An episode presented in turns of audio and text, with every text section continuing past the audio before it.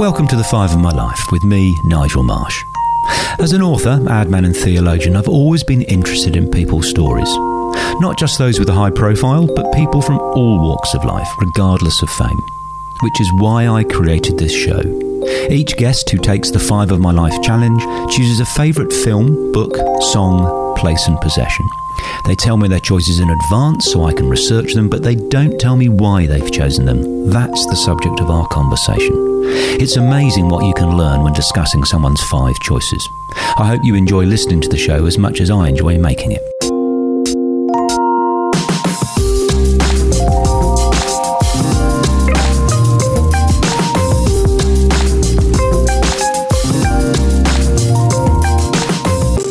Mark Father's Day in Australia, I've put together a best of episode with a collection of stories from five guests about their dads.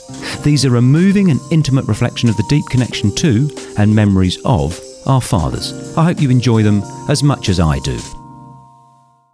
Damian Callinan has won loads of awards for his acting, comedy, and writing. He's a wonderful storyteller and chose the Isle of Innisfree, a tiny island in County Sligo Island, as his place. It is inextricably linked to his late father in this incredibly moving story. A famous poem by William Butler Yeats, uh, and the, story for me goes back to my father used to read to me. Um, and my dad was, as I said, an amateur actor and headmaster, but an English literature teacher, and had a great and profound love words, and also used to read to me in accent.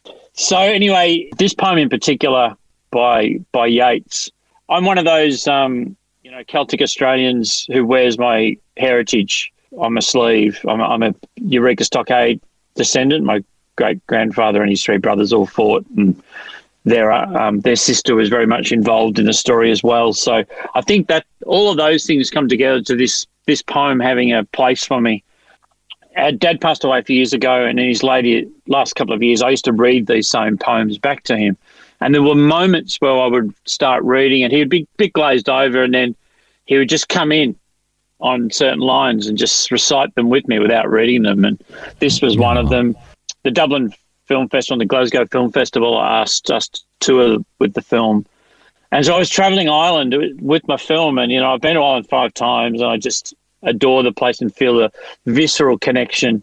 And we were doing the the film was screening in Sligo City, and I said to my brother and sister who'd come along for the trip, I said, "We've got to go to Lough Gill."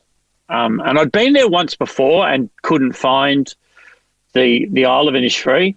Can I just I- interrupt for the people listening? It is the first line of this poem says, "I will arise and go now and go to Innisfree." Yeah, and Innisfree is a real place. It is, it is a real island in Lough Gill, and you are in County Sligo. So you want to go in to the actual island yes. mentioned in the poem that you read to your dad. I love it. So, and you've been before and you couldn't find it, and here you are again with your bro and your sister. Here I am. So we, we found a little road. It was like a road through someone's farm, and fog lifting off the water, but overcast. Not not a, not a colour to be seen apart from green or grey.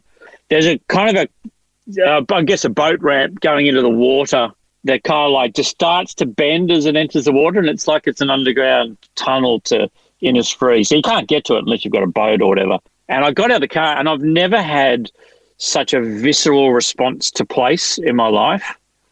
The words to the poem are, are on a plaque next to it, and ah, and I went I went and read the poem, and I and I could see my brother standing like in the last part of the the boat ramp into the water, and we my brother and I have bear a strong resemblance to my father, and it was like I was watching his spirit, and it was such a profound moment. I was I was in tears, as I almost am now. The the moment, and I got to relive that story on stage in the Q and A after the film.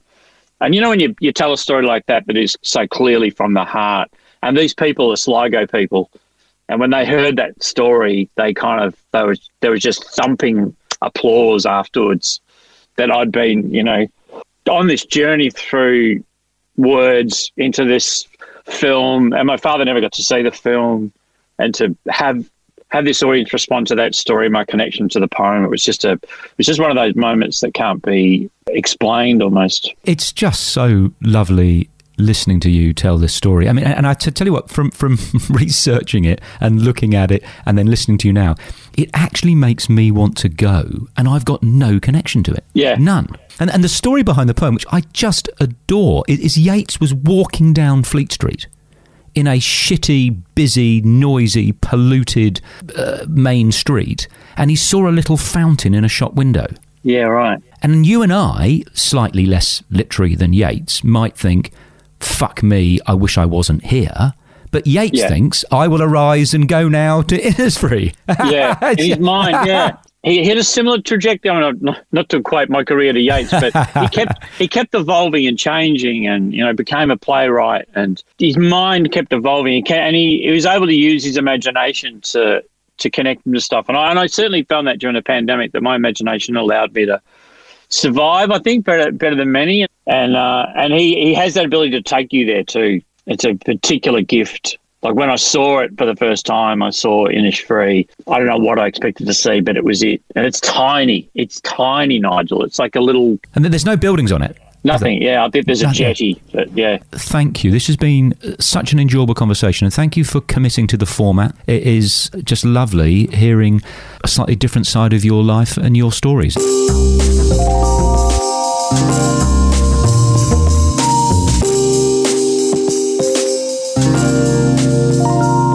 Gus Worland is a sports nut, a media personality, radio host, family man, and a proud father. As his song choice, he chose this classic from Louis Armstrong, What a Wonderful World. What a wonderful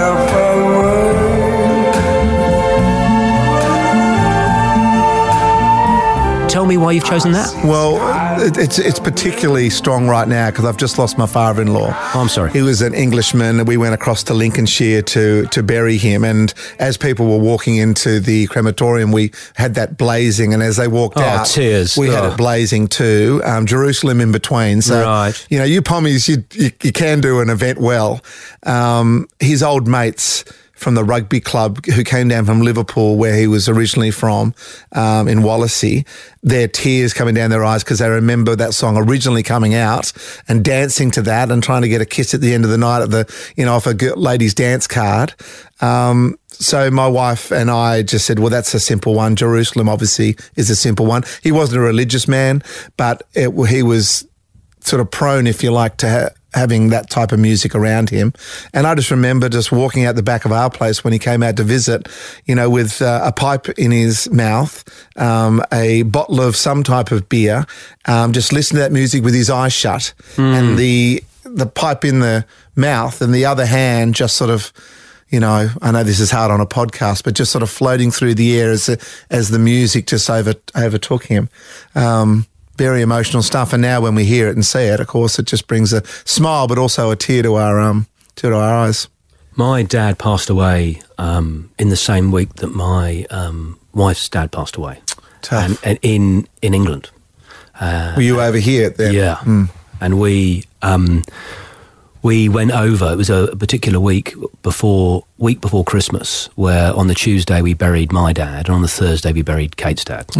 Happy Christmas, ho ho ho! Yeah. Um, so this was this year. This happened, was it? Yeah, it was a couple of weeks ago. Where, Oh, how- how's I was Vicky? actually. Oh, she Vix is fine now. Her sister's over here at the moment. So we brought the sister and the two nephews over. So they're been with us for a couple of weeks.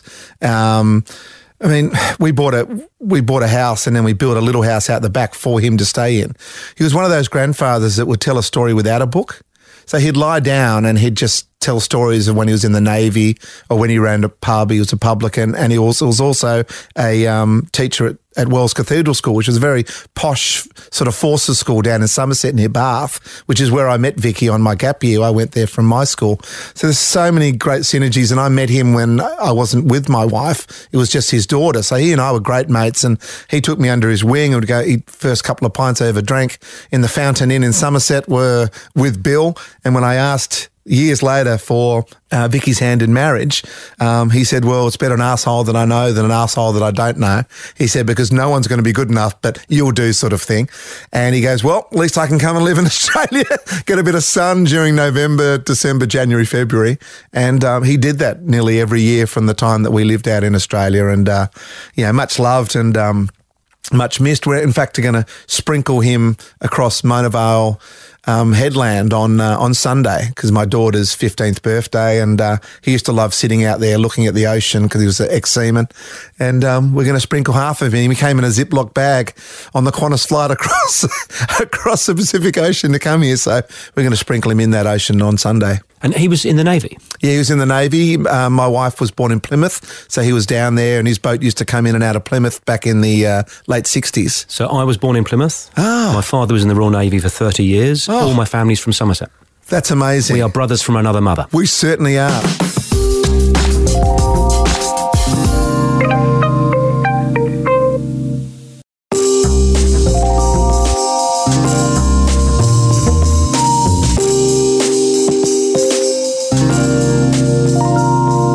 Rabbi Jeffrey Kamins, who has served at Emanuel Synagogue in Sydney for over 30 years, is renowned for promoting social justice and his work in the community. For his possession, he chose a bronze sculpture that his late dad created. So the sculpture uh, was done by my dad. I don't know the year. I could look at uh, the bottom of the. Uh, I I think it was in the 1970s or 80s. He always was a fabulous artist. Uh, when he was a kid, we still have some of the charcoal drawings that he did, and he would tell the story. He's passed away uh, in 1998, so over 20 years ago, and uh, he uh, was doing, you know, as a kid, charcoal drawings, and then his parents saw his talent, so they sent him to a class where there was live, live uh, model, and you know he'd have to. Um, you know, he was so shy and embarrassed, he'd kind of look up and then cover his eyes and draw, and look up and cover his eyes and draw, and uh, so he would tell that story. But he so he did beautiful charcoals, and then later in life he would have been in his fifties as he had a little bit more time because he was an incredible lawyer. He was president of the Beverly Hills Bar Association. He was on, uh, renowned at the State Bar of California, and the most ethical person I've ever met, and also an atheist. So he, he Uh, a, a Jewish atheist? yeah, he he'd um, grown. Our family, uh, his all my grandparents were born in Chicago, and uh, then came to Los Angeles. My mom was born in L.A. My dad came there as seven, Uh, and so we were truly an assimilated family, truly secular family. I never went to synagogue uh, except for friends' bar mitzvahs as a kid. I only started learning Judaism after my time in Israel, and uh, my so my dad is an atheist and yet the most ethical person. And that's why I have never believed that one needs religion to be good. In fact, just the opposite. If you need something written down in a book from a long time ago to tell you what's right and wrong, then you don't have a very strong inner moral development. You know, you, that should be able to come from within through the guidance that one gets from family, culture, and society. Some of which is going to be influenced by those those books and those stories. So my dad started doing all kinds of three dimensional sculptures, working with clay and then into bronze. And he did a whole series of lovers and then of cowboys, and then he started doing uh, Jewish figures as well. And he would do them off of photographs. So this is a photograph of a, a rabbi who was studying a, a, a Jewish text, and so part of it is just the irony that you know. Then I became a rabbi, and can you imagine? I had to quit working in my father's law office. Not knowing what I was going to do, so I'm now like you know what was I was 27, almost 28, clueless as to what was I was going to do in life, and then having to tell him that I was going to become a rabbi Yeah. because I'd had that moment of revelation that that was the way of being able to, you know, work in community, which is something that I'd always wanted to do is to transform community and society, but now to do it not as a politician, but to take all my spiritual drive. Because unlike my father, I always had a sense, even in that bedroom in Encino as a little kid, that there was a presence beyond this material world. I deeply sensed it and I felt it more than once, not as often as I would like. I've always had to be true, though, that the kind of rabbi will be is one that my father would respect. Therefore, to be as non judgmental as possible and as you know, guiding on a moral path. Jeffrey, that's, that's really wonderful to hear you tell that story. Talk a little bit about your relationship with your dad, both as, as the, the, the father child relationship, but also as a grown, successful rabbi and, and a grown ex lawyer atheist with a rabbi's son.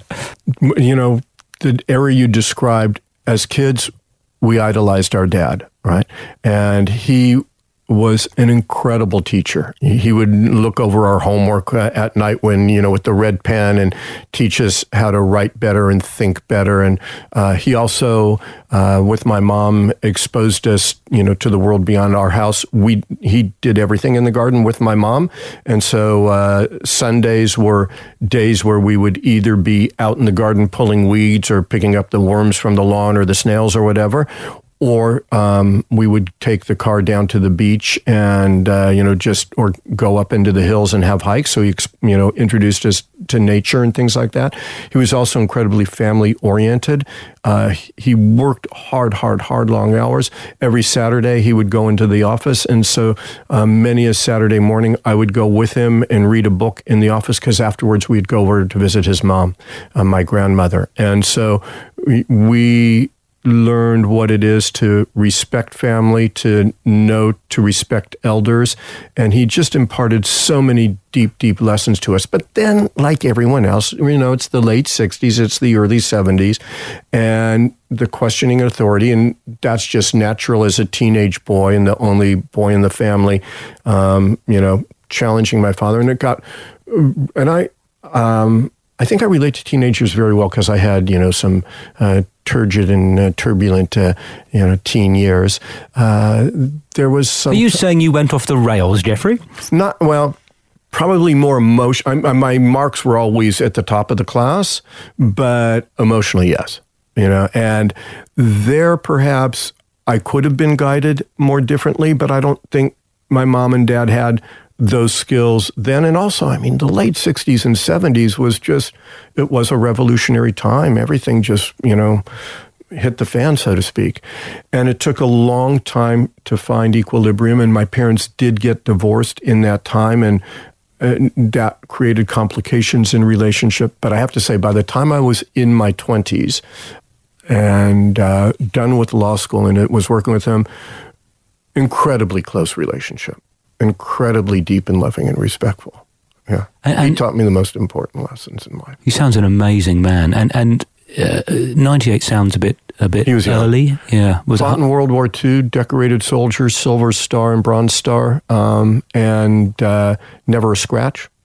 Came out, worked as a lawyer, never sick a day in his life, and then just toward retirement, developed some blood condition that the treatment was a little bit of a form of chemotherapy I didn't realize that had a risk factor of uh, bringing on leukemia. And mm. one day it did, and six weeks later he was gone. And you were over here by then? I, I was uh, back and forth. Uh, I, I, I was here at that time, yeah. And uh, thank God I uh, was able to be there the last week of his life. But and that's always and that's the hardest thing of being an expat is being mm, away I, from I family. I have a beautiful wife here, and the family that she's created is you know family here, but it's you know not the same as the family into which you were born. The, the family that I have from my first relationship as well is also dear to me, and they're all over there. I would like to make this conversation 10 times longer because you have you have brought your real sense real sense of yourself in today and that's a real privilege so thank you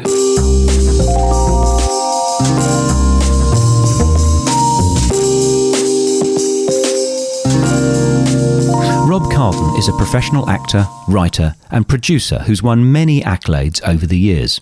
The story about his favourite possession is one of the most moving I've ever heard and it's about a stick. Okay, I own a stick, and it. If my house was on fire, I guess it's this old hypothetical. What would you save? The stick. Well, because it would obviously. it's combustible, so I didn't want my house to burn more. It's a stick. 12 months before I was born, my mum and my dad and my two older sisters were huddled on a beach in New Zealand, and it was cold and it was wet. And my mum picked up a stick.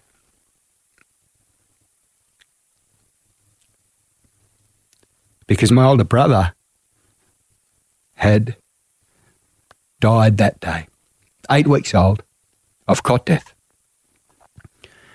And my mum picked up a stick and she held it And I grew up with that stick in the house. We used that stick to stir our curries with. My dad was an extraordinary cook. And for many, many years, all I knew it, uh, was the, the, the stick that cooked the, the, the curries with. It's about a foot long, beautiful piece of driftwood, soft to touch. Lovely, interesting shape. Uh, stir the curries. Then at some point, I can't remember the moment when, but I learned about the story as to how our family came by that stick. Then, um, as sensible parents do when they reach a certain age, they start to divest themselves of their belongings uh, and they give these things away. Uh, my mum and dad gave uh, the stick to me. So I now owned that stick. And then as I grew up, it was in my kitchen. And then my boys were born. And then I told my story of, uh, to the boys as to how that stick comes to be in my life. And my boys, young and funny and interesting, they gave it a name. It had never had a name before. And they called it the Stick of Richard Life. Oh, Richard being your Richard deceased being my brother. yeah. deceased brother. The Stick of Richard Life. That's the name of the stick. Then my father passed away in 2015. Christmas Eve, he died. Very difficult. Now, on Christmas Day, my son was stirring the ice cream with the new ice cream maker that he'd had. And Obviously, it's a devastatingly sad day. All my family was up at my house, and my son had got the stick of Richard Life and was stirring the ice cream the day after my dad died, and the stick broke in half. and the stick broke in half as my mother was walking past my son. And my son knew what this stick was to me and to my mum. 20 times that. And he looked up with these big wide eyes, not knowing what to do. And my mum responded in a way that captures the essence of that woman without skipping a beat. She said, Oh, well, darling, not to worry. It's a very old stick. Maybe just keep the two halves and perhaps put it somewhere where we won't lose it. because that's my mum. Oh. My mum, her greatest gift to me, and I don't know how she did this, Nigel. I was born 12 months after Richard died. I have only ever been shown a world that would be kind to me, would be generous to me if I was kind to it. I was brought up with no sense that my life could finish quick. I was brought up with no sense that there was danger around every corner, and yet every single time I went to sleep must have been the most desperately sad time and worrying time for my mum and dad. My, my brother died of cot death. He simply went down for his afternoon nap and never woke up. So this stick had that moment. And then the final part of a story I'll tell. This stick brought out the most extraordinary thing. I then um, was down, I, I'd written a, a little story about my stick and I'd shared it with my family. I was desperately worried because it was a personal story and it was a family story, and I didn't know. And this was in the months after. Um, no, this was sorry. This was bef- just before my dad had died, and I was down in Melbourne, and I was talking to um, my sister about this story and about this stick and about the day that Richard died. And, and I still remember at that point, family law was mum, my, my sister's memory of my mother running down a garden path yelling, He's dead, he's dead. And it still breaks my heart when I think of my mum in that situation. And my older sister looked at me and she said, Rob, that's not my most compelling memory of the day. I said, What is? And she said, It was dad. Dad banging on the roof of an ambulance as that ambulance drove away. And of course, back in the day, they never saw the boy again. There was no burial for a kid that was eight weeks old. There was a, he just went. And that was my sister's memory of it. And she told me that in the foyer down at the uh, theatre in Melbourne. We just, for some strange reason, we were at the theatre together that night. We hadn't organised it. And after the show, we were in the foyer, and she told me that story. When she told me that moment of my dad banging on the ambulance, which I'd never heard before, I literally howled immediately and collapsed on the ground and was inconsolable.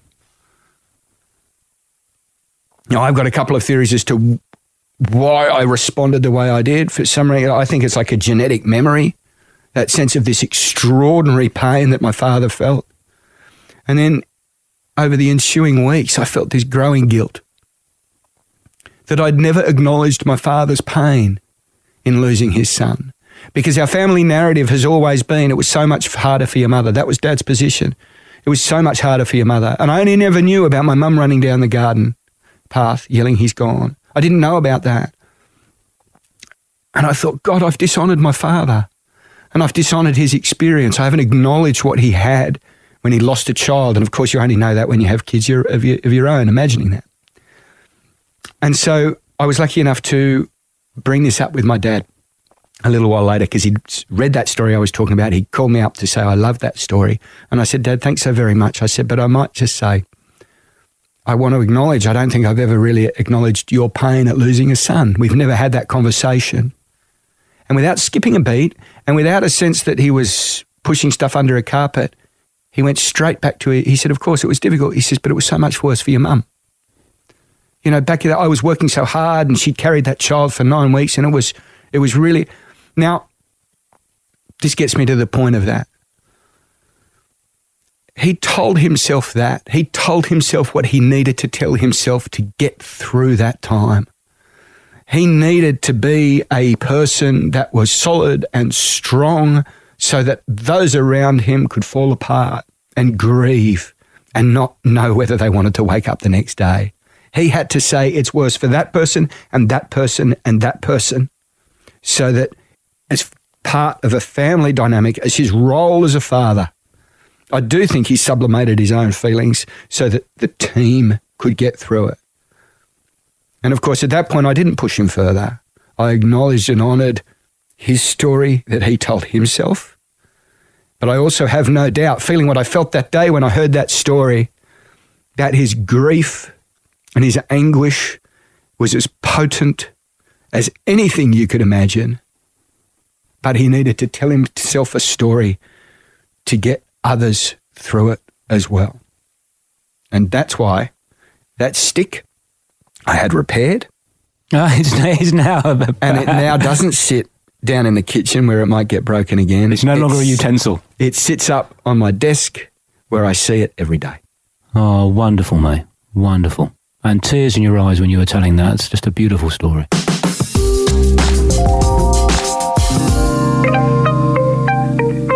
Julia Gillard was the first female Prime Minister of Australia, and it is well known that she had a wonderful relationship with her father, so it's not surprising that her possession choice was a particular photo of her dad. I've got many photos, of course, of my father and mother, but this photo is one of dad kind of caught, um, not unawares. He has obviously had someone call out to him and the photograph's been snapped, but he is at the kitchen sink. He's washing dishes. He's got a tea towel just draped over his shoulder. And it says a lot to me about him as a man because that's who he was. Uh, it says a lot to me about. Uh, you know, now I do so much work on gender stereotypes. It says a lot to me about men who don't live confined by those stereotypes. And it says a lot to me about life being about the small moments, not necessarily the grand occasions. I think that's a wonderful, uh, a wonderful possession to have chosen. There's a phrase: "If you're going to be it, you need to see it."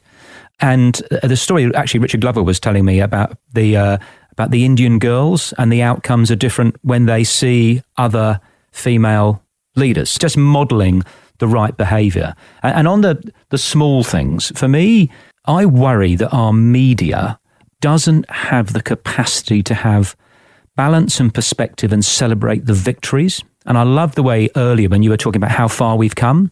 It is possible to acknowledge two things at the same time. There is lots to do. There will always be lots to do. But let's look back at the life of people in the 1300s, the 1600s, the 1800s. You know, we've come a long way. So I, I think it's a really lovely message about the small things because in reality, not many of us can be, you know, JFK or Winston Churchill or Ellen Johnson Sirleaf or, or Julia Gillard. We're, we just sort of doing the best we can, putting one foot in front of the other. And, and you've been a you've been a legend, Julia, to come on Five of My Life and be so honest and open and authentic.